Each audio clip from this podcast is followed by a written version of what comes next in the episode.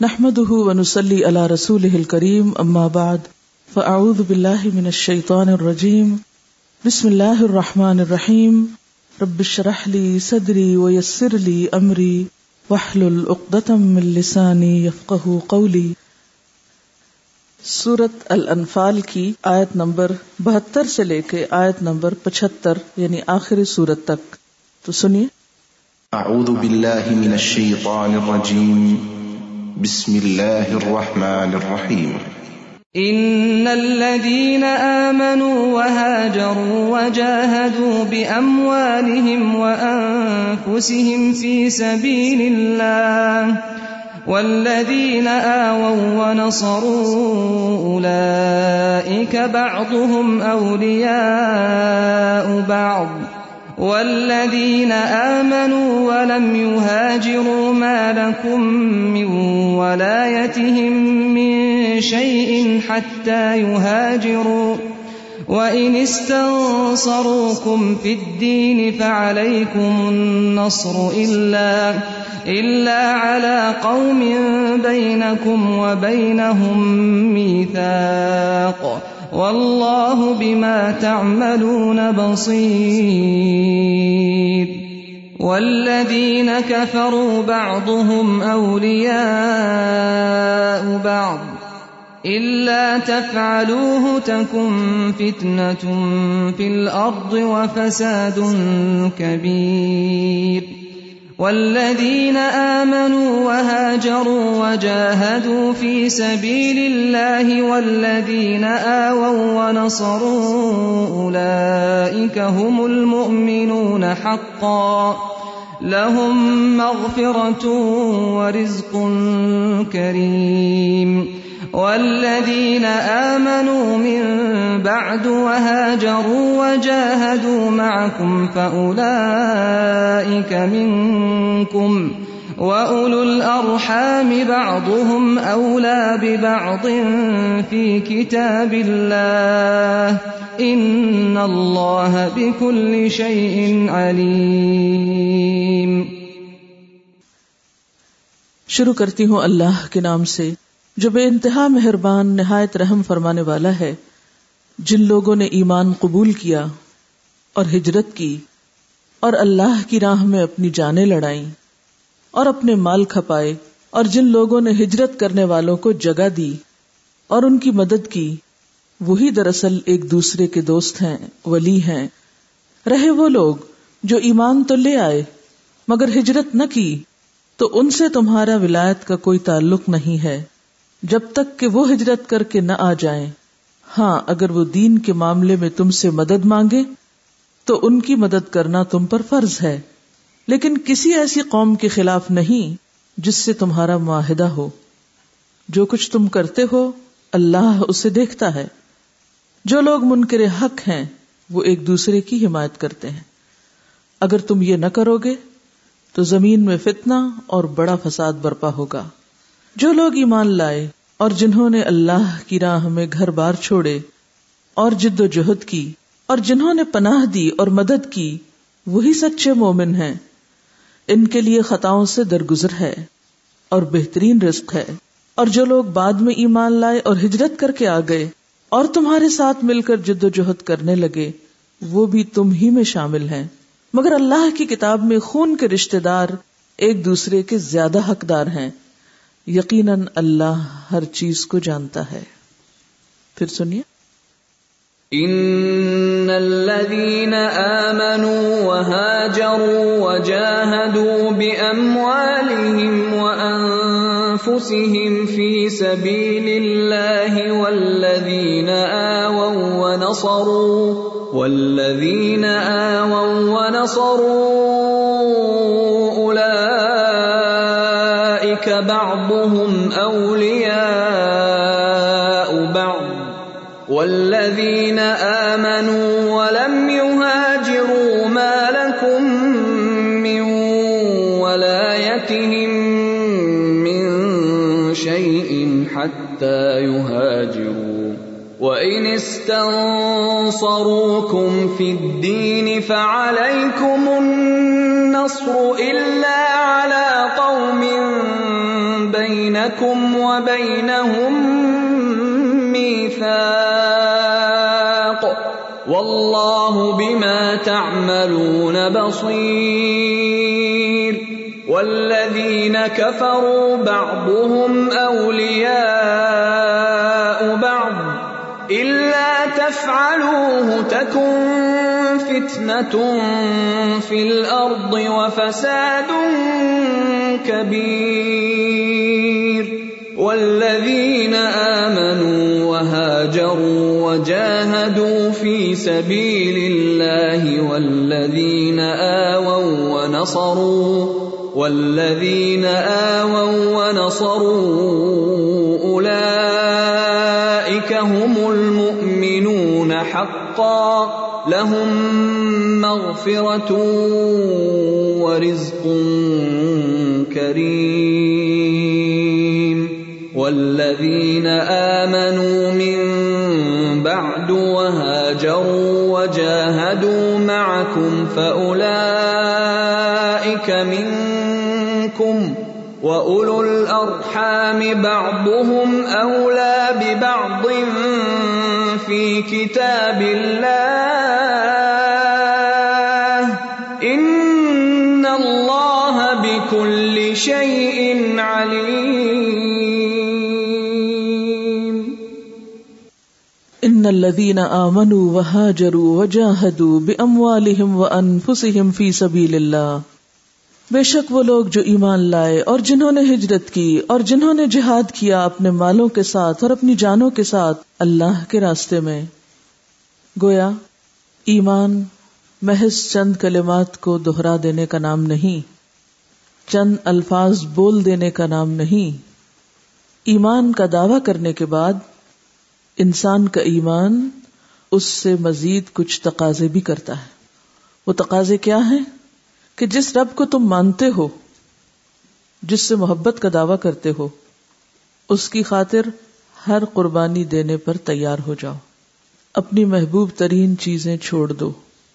خواہ وہ گھر ہو یا وطن ہو، خواہ وہ مال ہو یا جان ہو، اگر کوئی بھی چیز ایمان کے تقاضوں میں حائل ہوئی تو تمہارا ایمان مشکوک ہو سکتا ہے۔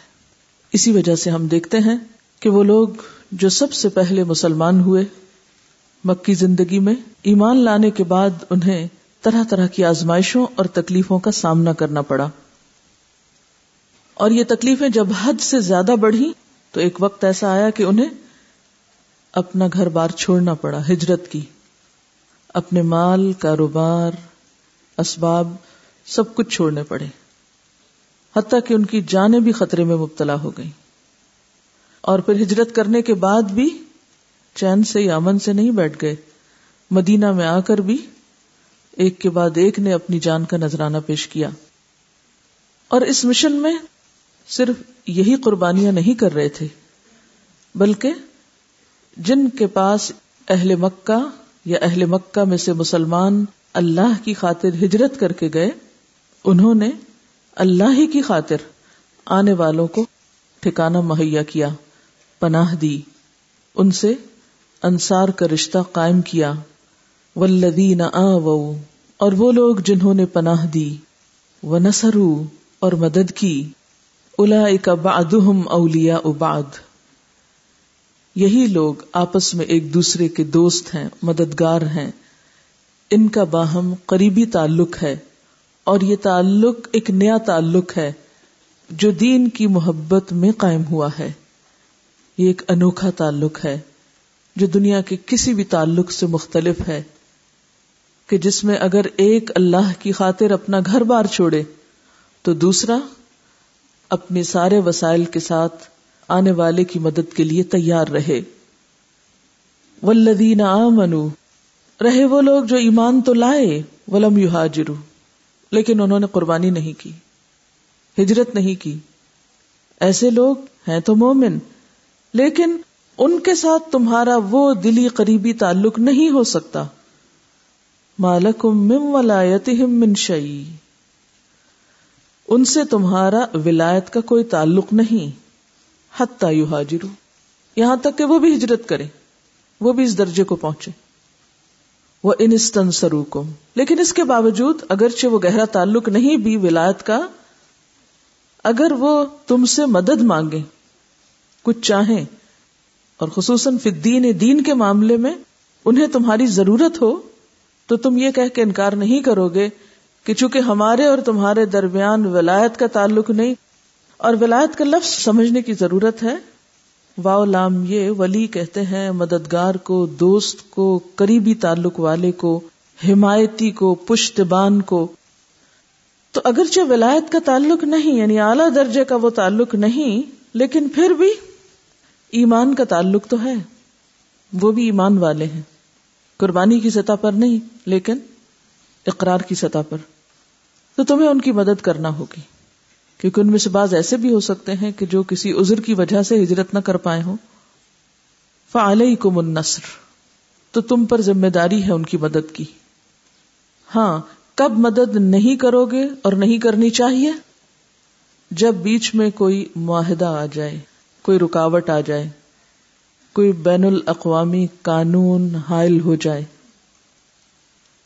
اللہ اعلی قوم بینکم و بینہم میثاق مگر یہ کہ تمہارے بھائی کسی ایسی قوم میں ہیں، ایسے ملک میں ہیں کہ تمہارے اور ان کے درمیان کوئی معاہدہ ہے۔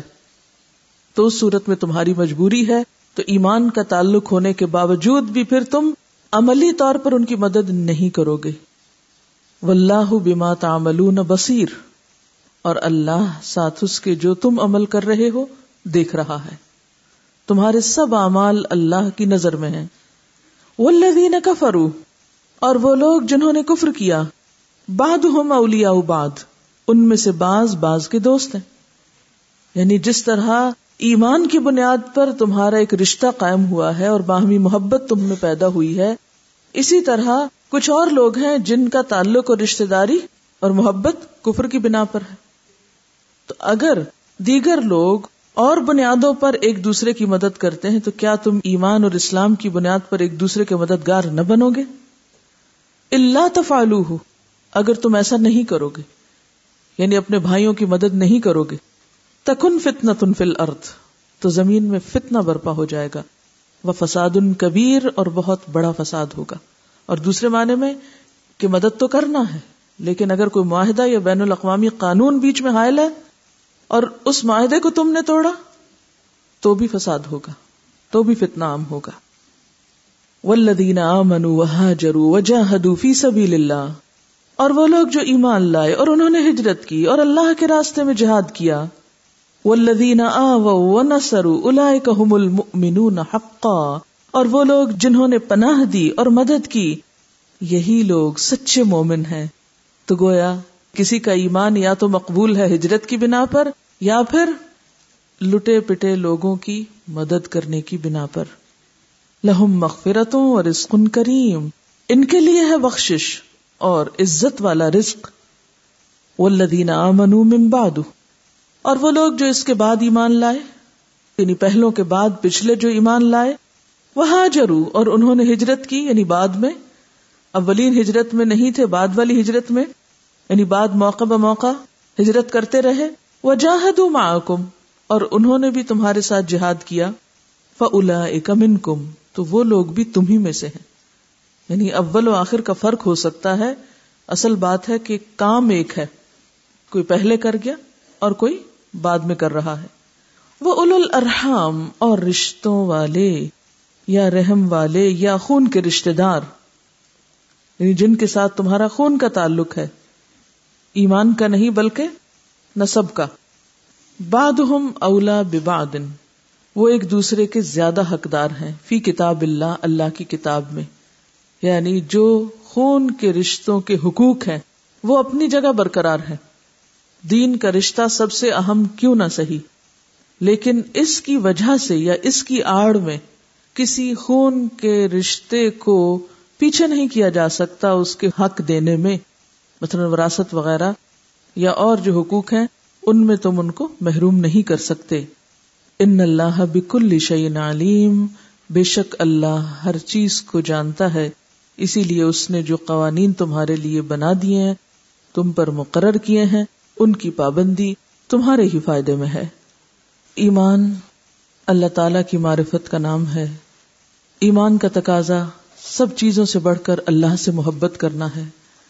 اشد حب اللہ ہونا ہے۔ ولم یکش اللہ ہونا ہے۔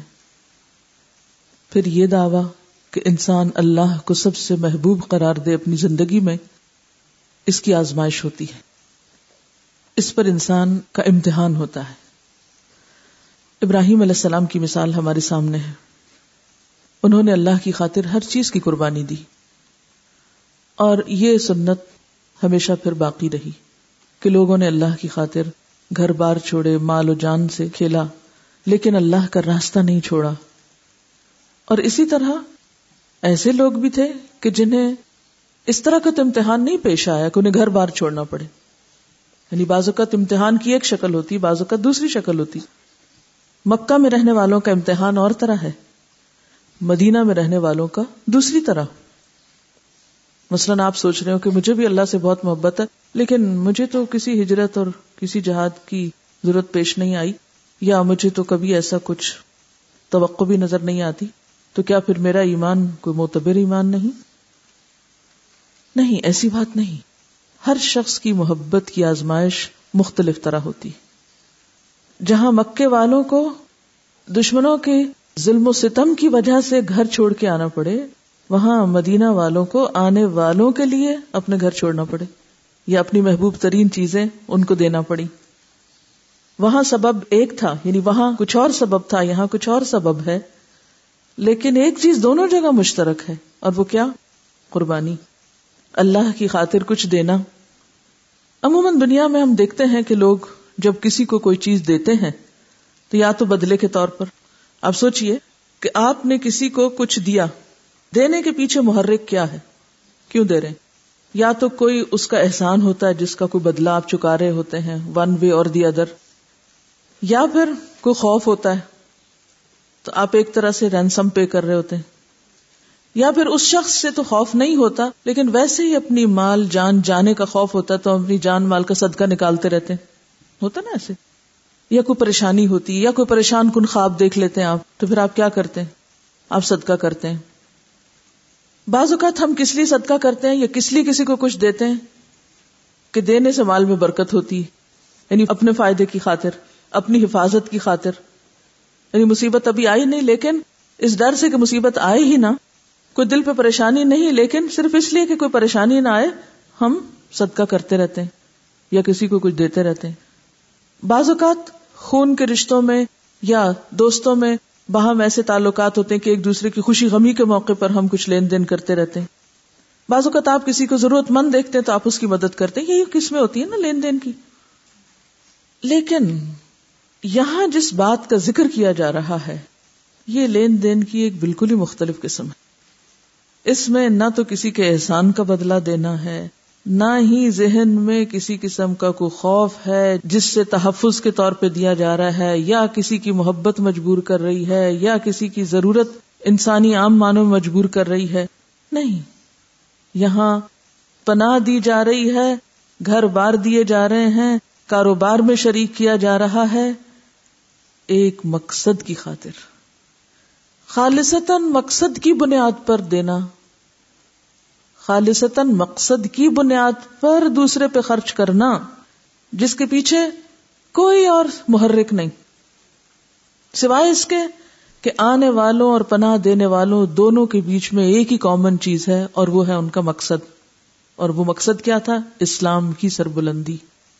کسی کا کسی پر کوئی احسان نہیں، کسی کا کسی پر کوئی دین نہیں، کسی کا کسی پر کوئی ترس یا ہمدردی نہیں، یا وہ عام معلوم وجوہات میں سے کوئی ایسی وجہ نہیں۔ صرف اور صرف ایک وجہ ہے اور وہ ہے مقصد کی خاطر دوسرے پر مال خرچ کرنا۔ اور یہ انسانی تاریخ میں ایک بالکل انوکھی مثال ہے۔ ایک حیرت انگیز مثال ہے۔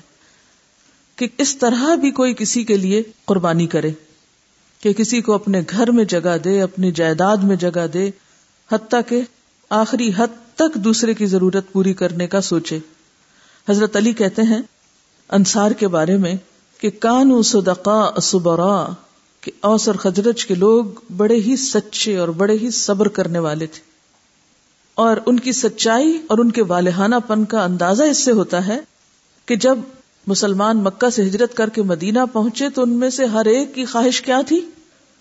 کہ میں سب سے بڑھ کے قربانی کروں، لوگ میرے پاس آئیں۔ مجھے یہ شرف ملے۔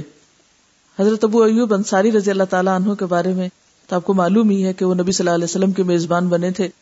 وہ تو خاص سعادت ان کے ہاتھ میں آئی۔ لیکن عام مہاجرین بھی اس چیز کو اپنے لیے شرف اور عزت اور اپنی خوش قسمتی کا سبب سمجھ رہے تھے کہ ہمیں کسی ایک مہاجر کی خدمت کا موقع مل جائے۔ ہم سے کچھ لے لیا جائے۔ ہم سے قبول کر لیا جائے۔ ہماری آفر کی کوئی قدر کر لے۔ ذرا سوچیے اس جذبے کو۔ کسی کو لینے کی اتنی ہرس نہیں ہو سکتی جتنی ہرس ان کو کس بات کی تھی؟ دینے کی۔ یہ آپ دیکھیے ٹوٹلی ڈفرنٹ سناریو ہے۔ عام حالات میں لوگوں کی ہرس دیکھنے میں آتی ہے۔ ہر وقت نفع نقصان کیلکولیٹ کرتے ہیں۔ کہاں سے کیسے کمایا جائے؟ کہاں سے کیسے فائدہ اٹھایا جائے؟ یعنی میری طرف کہاں سے کچھ آئے؟ اور یہاں تو بہت ہی الٹ ہے۔ یہاں ہر شخص کیا سوچ رہا ہے؟ میرا کب قبول ہوگا اور مجھ سے کب لیا جائے گا اور مجھ سے کیوں نہیں لیا جا رہا؟ اپنے آپ کو رکھ کے دیکھیے وہاں۔ ہے کوئی فرق؟ ایسے ہی لوگ تو تاریخ ساز ہوتے ہیں اور ہم لوگ خود ساز ہیں۔ اپنی ذات کو بنانے والے خود ساز۔ تاریخ ساز لوگ کون ہوتے ہیں؟ جو دینے کے لیے بے چین ہوں، قربانی کے لیے بے چین ہوں۔ اور خود غرض لوگ کون ہوتے ہیں؟ خود ساز لوگ کون ہوتے ہیں؟ جو ہر وقت لینے کے لیے بے چین ہوں۔ کہ میرے پاس آنے میں دیر کیوں ہو گئی؟ مجھے کچھ کیوں نہیں مل رہا؟ آج صحابہ کرام اور ہم میں یہی بڑا فرق واقع ہو چکا ہے۔ اور آپ صلی اللہ علیہ وسلم کو اپنی امت سے اسی چیز کا خوف تھا۔ آپ اسی چیز سے ڈرتے تھے کہ میری امت میں دولت کی محبت آ جائے گی اور اس سے خود غرضیاں اور جب خود غرضی آ جائے تو پھر اختلاف اور افطراک اور ایک دوسرے کا قتل و غارت اور سب خرابیاں پھر وہاں سے آتی۔ یہ دلوں کی تنگی ہے جو انسانوں کو ہلاکت تک پہنچاتی۔ اگر آپ کو بیت اقبا ثانیہ معلوم ہو، اس کی دفعات اگر آپ نے پڑھی ہو آپ سب نے ماشاء اللہ سیرت پڑھی ہوگی اور اس میں آپ نے پڑھی ہوگی کہ کس طرح باقاعدہ ایک طرح سے معاہدہ بھی ہوا تھا اور جان و مال کے تحفظ کی بیت لی گئی تھی اور ہر چیز کی انہوں نے قربانی کے وعدے کیے تھے اور ان معاہدوں کو پھر دہرایا بھی گیا تھا۔ یعنی بار بار اس بات کی یقین دہانی کرائی گئی تھی۔ اور یہاں تک انصار کو پہلے سے ہی بتا دیا گیا تھا، یہ پناہ دینے والوں اور اپنا سب کچھ لٹانے والوں کو کہ دیکھو، کل جب اسلام کو قوت نصیب ہوگی، پھر عہدوں کی تقسیم ہوگی، اس وقت اگر تم کو عہدے نہ ملے تو تم ناراض نہ ہونا۔ تو نے کہا تھا کہ ہمیں اس کی کوئی پرواہ نہیں۔ ہمیں کوئی عہدہ چاہیے ہی نہیں۔ ہم عہدوں کے لیے، کسی منصب کے لیے، کچھ حاصل کرنے کے لیے تھوڑی خرچ کر رہے ہیں۔ ہمیں تو اس کے بدلے اللہ کی رضا اور جنت چاہیے۔ ہمیں دنیا کا تو کچھ نہیں چاہیے۔ اس قدر بے غرضی، اس قدر خالص لوگ، اس قدر سچے لوگ۔ پھر اسلام کی ترقی کیوں نہ ہوتی؟ پھر دنیا میں انقلاب کیوں نہ آتا؟ پھر اسلام ہر طرف کیوں نہ پھیلتا؟ کیونکہ ان کے لیے ہر چیز سے بڑھ کر کیا تھا؟ اپنا مقصد۔ تاریخ میں آتا ہے کہ مکہ کے مسلمان اپنے گھر اور مال کو چھوڑ کر مدینہ پہنچے۔ رسول اللہ صلی اللہ علیہ وسلم نے مدینہ کے مسلمانوں سے کہا، ایک انصاری، ایک مہاجر کو اپنا بھائی بنا لے۔ مواقع قائم کی۔ اپنے مکان میں رکھے، دونوں ساتھ ساتھ روزی کمائیں۔ جب مکہ کے مسلمان خود اپنا انتظام کر لیں گے تو علیحدہ ہو جائیں گے۔ انصار نے خوشی خوشی یہ بات مانی۔ مدینہ آنے کے پانچویں مہینہ مہاجرین و انصار سے یہ عہد مواقع لیا گیا۔ آپ یکساں ذوق اور حالات والے ایک مہاجر اور ایک انصاری کو بلاتے اور کہتے تم دونوں بھائی بھائی۔ یعنی جو آنے والے تھے ان کو اور جو مدینہ میں رہنے والے تھے ان کو یعنی ایک ادھر سے اور ایک ادھر سے آپ سلیکٹ کرتے کہ کون کس کے ساتھ رہ سکتا ہے۔ اور پھر وہ ان دونوں کو بھیج دیا کرتے تھے۔ اس کے بعد یہ دونوں اس طرح بھائی بھائی بن جاتے یعنی یہ نہیں تھا کہ کوئی ان کے اندر کسی کو دیکھ کے اچانک کوئی محبت جاگ اٹھی تھی اور کسی کیشک میں مبتلا ہو گئے تھے یا کسی سے بہت غیر معمولی متاثر ہو گئے تھے تو محض اپنی جذبات اور خواہشات کی خاطر وہ ان کو بھائی بنا کے گھر لا رہے تھے۔ ایسی بات نہیں تھی۔ یہ فیصلہ کس کا تھا کہ کون کس کے ساتھ رہے گا؟ نبی صلی اللہ علیہ وسلم کا۔ جب آپ نے دونوں طرف کے لوگوں کو کچھ دیکھ لیا اور پھر ایک دوسرے کی جائیداد میں بھی شریک ہوتے، بلکہ مرنے کے بعد زندہ رہنے والے کو اپنے بھائی کی وراثت بھی ملتی۔ اس طرح ایک سو چھیاسی مہاجروں نے ون ایٹی سکس مہاجروں نے مدینہ کے مسلمانوں کے ساتھ مواقع کر لی اور ان کے گھروں میں رہنے لگے۔ عہد مواقعات کے بعد انصاری بھائی نے اپنی زمین، باغ، مکان، گھر کا اثاثہ، ہر چیز کا آدھا کر کے اپنے مہاجر بھائی کو دے دیا۔ کسی کی پراپرٹی ہے تو آدھی کر دی، گھر ہے تو آدھا کر دیا۔ اسی طرح زمین ہے، باغ ہے، کچھ بھی۔ سعد بن ربی کے بارے میں آتا ہے، بہت مالدار انصاری تھے عبد الرحمان بن اوف کو ان کا بھائی بنایا گیا، ان کو اپنے گھر لے گئے۔ انہوں نے اپنا باقی سب کچھ دینے کے بعد کہا کہ میری دو بیویاں ہیں۔ آپ جس کو کہیں گے میں طلاق دے دوں گا اور جب وہ عدت گزار چکے تو آپ اس سے نکاح بھی کر سکتے ہیں۔ یعنی یہ قربانی محض مال کی یا محض گھر کی یا باغ کی یہاں تک ہی نہیں تھی، بلکہ جذبات کی بھی تھی۔ اور ایک شوہر نے یہ کیسے اتنی بڑی آفر کر دی؟ اسے معلوم تھا کہ اس کی بیوی اس معاملے میں اس سے تعاون کرنے والی یہ شاید بات مجھے اور آپ کو نہ سمجھ آئے، کیونکہ ہم تو ہر چیز اور طرح سوچتے ہیں۔ وہاں سوچ کچھ اور تھی۔ تو اس پر انہوں نے کیا کہا؟ کہ بارک اللہ فی اہل کا و مالکا دلونی السوق۔ مجھے بازار کا رستہ بتاؤ۔ میں ایک کاروباری آدمی ہوں، میں کاروبار کر سکتا ہوں۔ کہا جاتا ہے کہ اس کے بعد انہیں بنو قینقا کے بازار میں لے جایا گیا اور وہاں انہوں نے پنیر کا کاروبار شروع کیا۔ اور ان کے کاروبار میں اتنی برکت ہوئی کہ ان کا اسباب تجارت سات سو اونٹوں پہ لد کے آتا تھا۔ یعنی اتنا بڑا بزنس ان کا بڑھا کہ سات سو اونٹوں پہ ان کا مال تجارت لد کے آتا۔ ایک روز وہ آپ کے پاس آئے تو کپڑوں سے خوشبو آ رہی تھی۔ آپ نے پوچھا تو بتایا کہ ایک انصاری عورت سے شادی کی ہے۔ یعنی اس طرح نہیں انہوں نے کیا کہ ہاں ٹھیک ہے چونکہ اللہ کا حکم ہے، نبی صلی اللہ علیہ وسلم کا حکم ہے، ٹھیک ہے، دو طلاق اور دے دو آدھا گھر اور دے دو یہ بھی اور دے دو وہ بھی۔ اس سے کیا پتا چلتا ہے کہ جہاں دینے والوں کے دل بڑے تھے، وہاں لینے والوں کے اندر بھی حد درجہ قناط تھی۔ حد درجہ قناط تھی۔ وہاں بھی کوئی ہرس نہ تھی، کیونکہ وہ لوگ ان چیزوں کی خاطر ہجرت کر کے نہیں آئے تھے۔ وہ مال کے لیے ہجرت نہیں کرنے نکلے تھے۔ وہ شادی کے لیے ہجرت کر کے نہیں آ رہے تھے۔ وہ بھی ایک مقصد کے لیے آئے تھے۔ اس لیے انہوں نے نہ تو ان کا مال قبول کیا اور نہ ہی بیوی، بلکہ جا کے خود تجارت کی اور جب اپنے پاس کچھ آیا تو پھر شادی بھی کر لی۔ یہاں یہ یاد رہے کہ بعد میں یہ مواقعاتی رشتہ اس قانونی حیثیت میں ختم کر دیا گیا کہ پھر آپس میں ایک دوسرے کی وراثت کا کوئی حقدار ہو۔ اسی لیے ان آیات کے آخر میں آتا ہے وہ اول الرحام عباد اولا بباد فی کتاب اللہ۔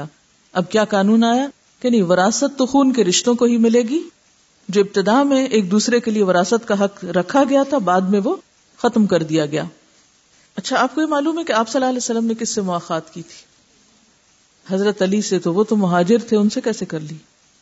حضرت علی تو خود مہاجر تھے۔ ابھی ہم بات کر رہے ہیں کہ مواقع قائم ہوئی تھی انصار اور مہاجرین میں، تو پھر آپ صلی اللہ علیہ وسلم اور حضرت علی تو دونوں میں ہجرت کر کے آئے تھے، تو دونوں میں کیوں ہوئی تھی؟ حضرت علی رضی اللہ تعالیٰ عنہ کے لیے کوئی بچا نہیں تھا کہ جس سے آپ کی مواقع ہو سکتی، لہذا آپ نے خود ان کے ساتھ مواقع کر لی۔ ٹھیک ہے؟ آپ نے اپنے چچا زاد بھائی حضرت علی بن ابی طالب سے کہا، اے علی، ہم دونوں کے لیے ایک دن تم روزی کماؤ، دوسرے دن میں کماؤں گا۔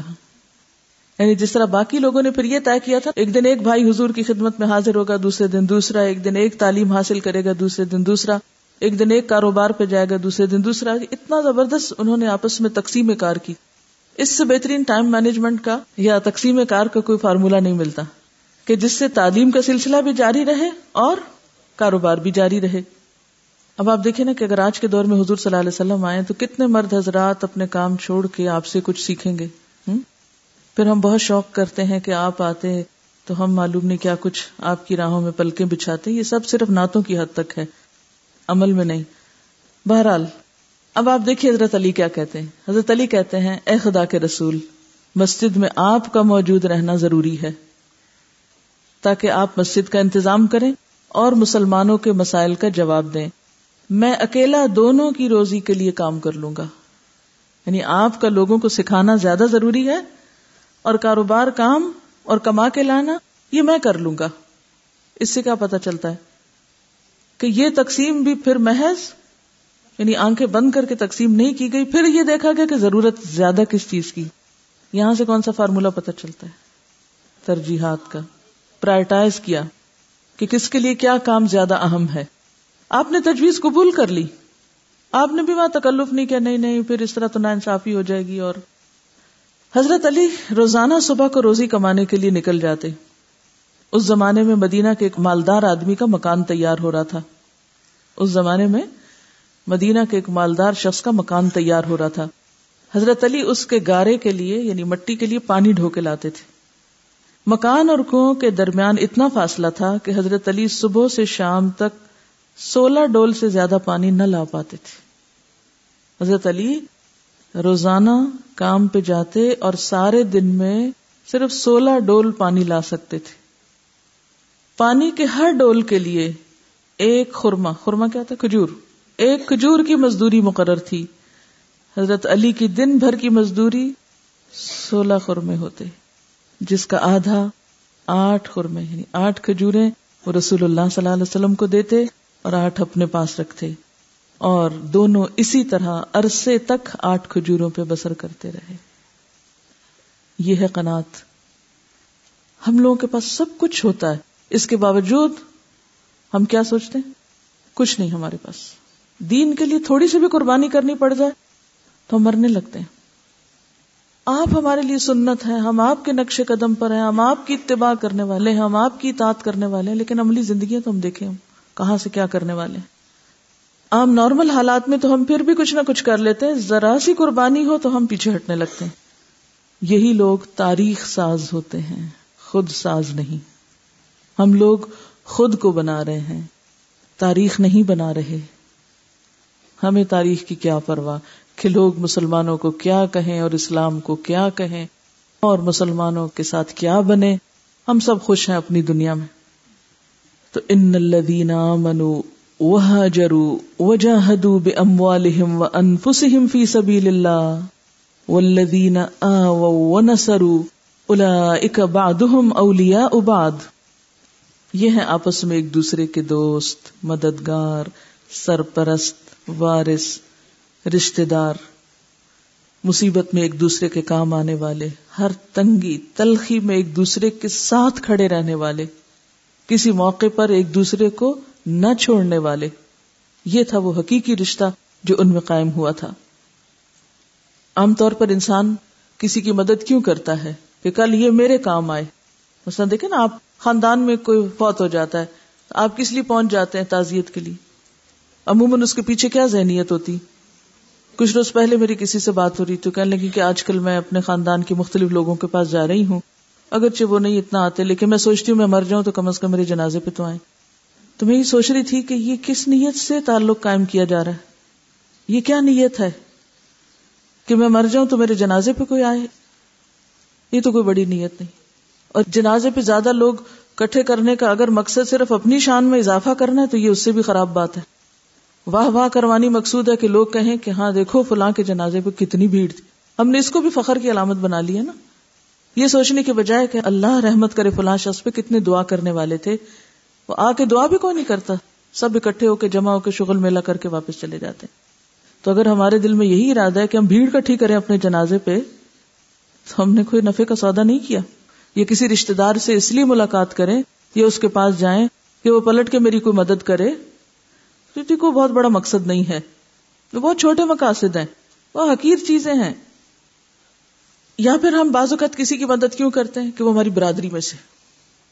عموماً آپ دیکھیں ہمارے ملک میں بھی بہت سے چیریٹی کے کام محض برادری بیسڈ ہیں۔ کوئی ارائیں برادری ہے تو کوئی چنوٹ برادری ہے تو کوئی میمن برادری ہے۔ ان برادریوں میں کیا ہے؟ صرف اسی برادری کا چندہ کٹھا ہوگا اور اسی برادری میں ہی جائے گا۔ اگر ہم سائے میں کوئی بھوکا ہے تو وہ ہمارا تو نہیں ہے نا؟ ہماری برادری کا تھوڑی ہے۔ ہماری تو مدد اور پناہ دینے کے پیمانے یا خاندان ہے یا برادری ہے یا کوئی کاروباری تعلق ہے۔ یا کوئی آرگنائزیشن ہے کہ جو ہماری آرگنائزیشن سے ہوگا، اس کی تو ہم مدد کریں گے۔ اور جس کا تعلق ہماری جماعت یا ہمارے گروپ سے نہیں، وہ تو شاید انسان ہی نہیں۔ نبی صلی اللہ علیہ وسلم کے نزدیک کسی کی مدد کرنے کا ایسا کوئی معیار نہیں تھا۔ آپ ایک یہودی کی بھی اسی طرح مہمانداری اور خاطرداری کرتے ہیں جیسے کسی اور کی کرتے ہیں۔ لیکن اسلام نے مقاصد کی خاطر رشتے داریاں قائم کی۔ مقاصد پر تعلقات بنائے۔ یعنی رسول اللہ صلی اللہ علیہ وسلم نے مقاصد کی بنیاد پر جب تعلقات بنائے جس میں نہ خاندان، نہ برادری، نہ کوئی نام اور نہ کوئی آرگنائزیشن اور نہ کوئی جماعت اور نہ گروہ، نہ فرقہ، نہ پارٹی، کچھ نہیں تھا اس کی بنیاد۔ صرف اللہ کا نام تھا۔ ان کے تعلق کی بنیاد صرف دین تھی۔ جن کے تعلقات اسبیتوں پر نہ ہوں، رنگ و نسل کی بنیاد پر نہ ہوں، خاندان برادری کی بنیاد پر نہ ہوں، بلکہ دین کی بنیاد پر ہوں۔ الا بعدهم اولیاء بعد۔ ایسے ہوتے ہیں مددگار، سچے مددگار۔ پھر اس کے بعد دوسرے درجے کے لوگ جو ایمان تو لائیں، لیکن ہجرت نہ کریں، قربانی نہ کریں۔ اب ایسے لوگوں کے ساتھ بھی کیا ہوتا ہے؟ یعنی مثلا آپ کا اس کے ساتھ تو ایک لیول بن گیا، اس نے ایک قربانی کی، آپ نے دوسری کی، آپ کی بڑی گہری دوستی ہوگی لیکن بعض اوقات کیا ہوتا ہے کہ سب لوگ ایمان کے اعلیٰ درجوں پہ نہیں ہوتے، یا دین کے لیے اعلیٰ درجے کی قربانیاں کرنے والے نہیں ہوتے۔ کچھ کمزور بھی ہوتے ہیں، تھوڑے پیچھے بھی رہ جاتے ہیں۔ عموماً پھر ہمارا ان لوگوں کے ساتھ کیا معاملہ ہو جاتا ہے؟ کوئی بتائے گا؟ مثلاً آپ نے قرآن پڑھ لیا، آپ کو دین کی محبت مل گئی، آپ اللہ کے راستے میں نکل رہے ہیں۔ اب خاندان کے یا محلے کے یا شہر کے کچھ ایسے لوگ ہیں جو اس رستے پہ نہیں آ سکے، ان کو نہیں موقع ملا یا ان کو نہیں دلچسپی ہوئی، وہ آپ جیسے اعلی شعور والے نہیں بنے۔ اب آپ کا رویہ ان سے کیا ہے؟ ہم ان کے ساتھ بھی ستیلے بھائیوں والا سلوک کرنے لگتے ہیں۔ ہم کہتے نہیں، ہمارا تعلق اور رشتہ تو بس دین کی بنیاد پر ہوگا، باقی جائیں جاننا میں۔ ان کے تو ہمیں صرف نقصی نکالنے ہوتے کیا یہ رویہ درست ہے یہ رویہ درست نہیں ہے ٹھیک ہے اگر آپ سمجھتے ہیں کہ آپ تکوا اور بائٹی کے ایک بڑے اعلیٰ معیار پہ پہنچ گئے اور کچھ ابھی نہیں پہنچے، ابھی وہ گسٹ رہے ہیں، چل رہے ہیں یا ان کی کچھ مجبوریاں ہیں یا وٹ ایور ریزن کچھ بھی ہے، تو ان کو اگر کوئی ضرورت ہے آپ کی، تو آپ نہیں آگے بڑھیں گے۔ آپ کہیں گے نہیں، جو اعلیٰ درجے کی قربانی کرنے والا میری ساری ہمدردی صرف اس کے ساتھ۔ یہ طریقہ درست نہیں۔ اسی لیے کیا فرمایا؟ اگر کچھ لوگ ایمان تو لے آئے، وہ لم یو لیکن ہجرت نہ کریں، قربانی نہ دے اس درجے پہ آگے نہ بڑھے یعنی قربانی والا دین قبول نہ کریں۔ جس کی بہت سی مثالیں آپ کے اپنے خاندانوں رشتے داروں، دوستوں میں ہو سکتی ہیں۔ تو ایسے میں کیا فرمایا؟ کہ ٹھیک ہے، ان سے وہ گہرا تعلق تو نہیں ہوگا۔ مالا کم ولایت من شعی ان حتہ یو حاجرو کہ وہ اس درجے کی انڈرسٹینڈنگ اور اس درجے کی قربت تو ہو نہیں سکتی، تو بالکل نیچرل ہے۔ دیکھے نا، وہ قربت تو اسی کے ساتھ ہوگی نا جو آپ کا ہم خیال ہوگا، جو آپ کی طرح سوچتا ہوگا۔ لیکن گہرا دلی تعلق نہ بھی ہو تو بھی کیا کرنا؟ وہ انسٹن سرو کم فدین فالح کو منصر اگر دین کے معاملے میں وہ تم سے کوئی بھی مدد چاہتے ہیں تو تمہیں مدد کرنا ہوگی۔ یعنی ان کی مدد بھی لازم ہے۔ ان کے ساتھ بھی اچھا سلوک ہوگا۔ کیا پتا وہ ایک دن وہ بھی اس درجے پر آ جائے ہاں اب یہ اصل میں آیات جو ہے ایک خاص ملک کی سیاسی اور ایک خاص کانٹیکس کی آیات ہے مکہ اور مدینہ کے درمیان جو سلسلہ ایک شروع ہوا تھا اور اس خاص تاریخی واقع سے ان سب چیزوں کا تعلق ہے۔ لیکن آیات کے ان ظاہری مفاہیم کو سامنے رکھتے ہوئے ہم اپنی زندگی کے لیے بھی کچھ اصول اس میں سے نکال سکتے ہیں۔ جس میں اصل میں سبق سیکھنے کے کیا ہے کہ ایمان کے تقاضے پورے کرنا، با مقصد زندگی گزارنا، مقصد کے لیے قربانی کرنا، مقصد کی بنیاد پر تعلقات کا مضبوط ہونا۔ لیکن اس کا یہ مطلب نہیں کہ اگر اس درجے کا کوئی شخص نہیں تو تم اس کے ساتھ پھر کوئی ہمدردی نہیں کرو گے، بلکہ الٹا ان سے ملنا جلنا چھوڑ دو گے یا ان کی مدد نہیں کرو کرو گے۔ ہاں اگر کوئی ایسی رکاوٹ ہے، کیونکہ مکہ اور مدینہ کے درمیان تو ایک وہ جغرافیائی رکاوٹیں اور بہت ساری اور چیزیں انوالو ہو گئی تھی کہ جہاں پھر بین الاقوامی قانون یا معاہدے حائل ہوں، تو پھر ان کی پابندی کرنی ہوگی۔ پھر وہاں تم مجبور ہو۔ اور یہ اصول اس دور میں بھی تھا۔ آج بھی بعض ممالک میں ہمارے مسلمان بھائی کسی مدد کے محتاج ہو سکتے ہیں، لیکن ان تک مدد پہنچانے میں ہو سکتا ہے کہ کوئی قانون کو معاہدہ بیچ میں حائل ہو رہا ہو۔ تو ایسی صورت میں مسلمانوں کو کیا تعلیم دی گئی ہے کہ وہ فتنے اور فساد سے پرہیز کر کے کیا کریں؟ معاہدوں کی پابندی کریں۔ کیونکہ مسلمان جہاں اپنے بھائیوں کا احترام کرتا ہے، دین کی بنیاد پر محبتیں کرتا ہے، وہاں دوسری طرف وہ دنیا کے قانون یا بین الاقوامی قانون کا بھی احترام کرتا ہے۔ اگر تم ان کو جنون میں یہ جوش جذبے میں آ کے توڑو گے، تو فساد پھیلے گا۔ اب آپ دیکھیے، دین پھر نام کس چیز کا ہے؟ کہ جہاں تک جانے کی اللہ تعالیٰ تمہیں اجازت دیتا ہے، سب کچھ قربان کرو جہاں روک دیتا ہے، وہاں اللہ ہی کا حکم، سمجھ کے رک جاؤ، وہاں پھر اپنا عقل، اپنی خواہشات اور جذبات نہیں۔ واللہ بما تعملون بصیر۔